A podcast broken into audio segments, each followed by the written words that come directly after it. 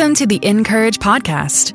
Each weekday, we meet you right where you are as one of our thirty writers shares what's going on in her everyday life and how God's right in the middle of it all.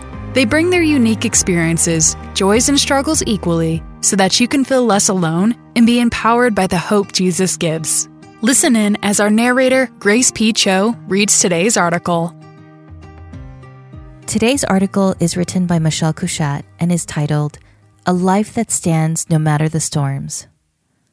The house didn't look like much the first time we saw it. Overgrown trees and bushes crowded the drive, obscuring the front walk and much of the house itself. The realtor had told us it'd been vacant for more than a year.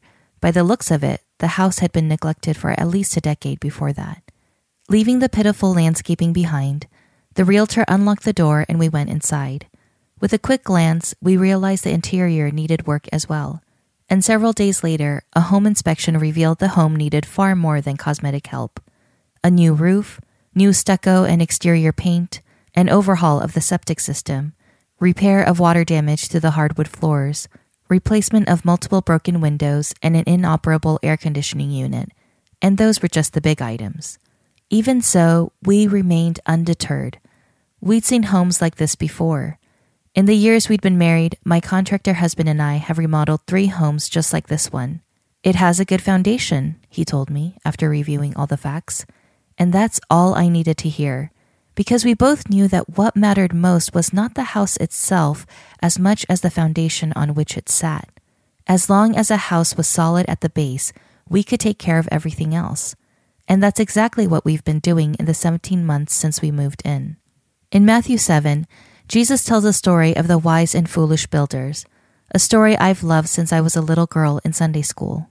Therefore, everyone who hears these words of mine and puts them into practice is like a wise man who built his house on the rock. The rain came down, the streams rose, and the winds blew and beat against that house, yet it did not fall, because it had its foundation on the rock. But everyone who hears these words of mine and does not put them into practice is like a foolish man who built his house on sand. The rain came down, the streams rose, and the winds blew and beat against that house, and it fell with a great crash. Matthew seven, twenty-four through twenty-seven. Similar to a house, the life of faith will face storms. It's not a matter of if, but when. And although day-to-day upkeep matters, and a good attempt at interior decorating will transform the inside into a thing of beauty, what makes a life strong and secure has little to do with wallpaper, paint colors, and a good solid cleaning. It is not the cosmetic fixes that hold up a life of faith, but what sits at its foundation. I have a question for you, and it's not an easy one. In fact, I want you to spend a few moments considering it with as much honest self-reflection as you can muster. If someone performed a home inspection on your life, what would they say about the foundation of it? As much as I want to believe my foundation would prove sound, I'm not so sure.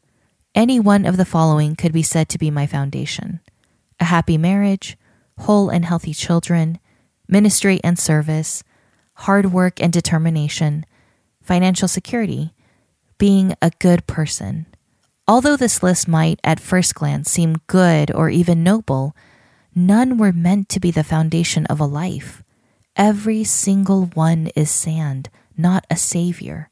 And if my life is built on these things, if my sense of security and hope is wrapped up in marriage, children, my own hard work, and a daily sense of happiness, all it will take is a storm in one area to take the whole thing down.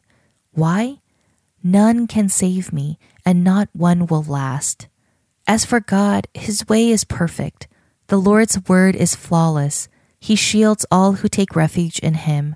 For who is God besides the Lord? And who is the rock except our God? It is God who arms me with strength and keeps my way secure. Psalm eighteen, thirty through thirty-two. Friends, there is nothing wrong with a life filled with family and ministry, service and kindness. Heaven knows this world could use a whole lot more simple goodness.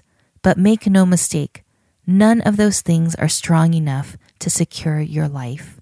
You and I need a foundation bigger and stronger, and the good news is there is no rock like our God. Visit incourage dot me to read more from our writers. And be sure to subscribe to the podcast so you don't miss a single episode. We'd also love to connect with you on social at Encourage. This week, we're celebrating the launch of Create in Me a Heart of Hope, the first in our brand new series of four Encourage Bible studies. To get your copy and a free week of Bible study, visit encourage.me slash podcast and click on Create in Me a Heart of Hope. The Encourage podcast is narrated by Grace P. Cho and brought to you by Dayspring, makers of your favorite cards, books, and gifts. Visit them today at dayspring dot com.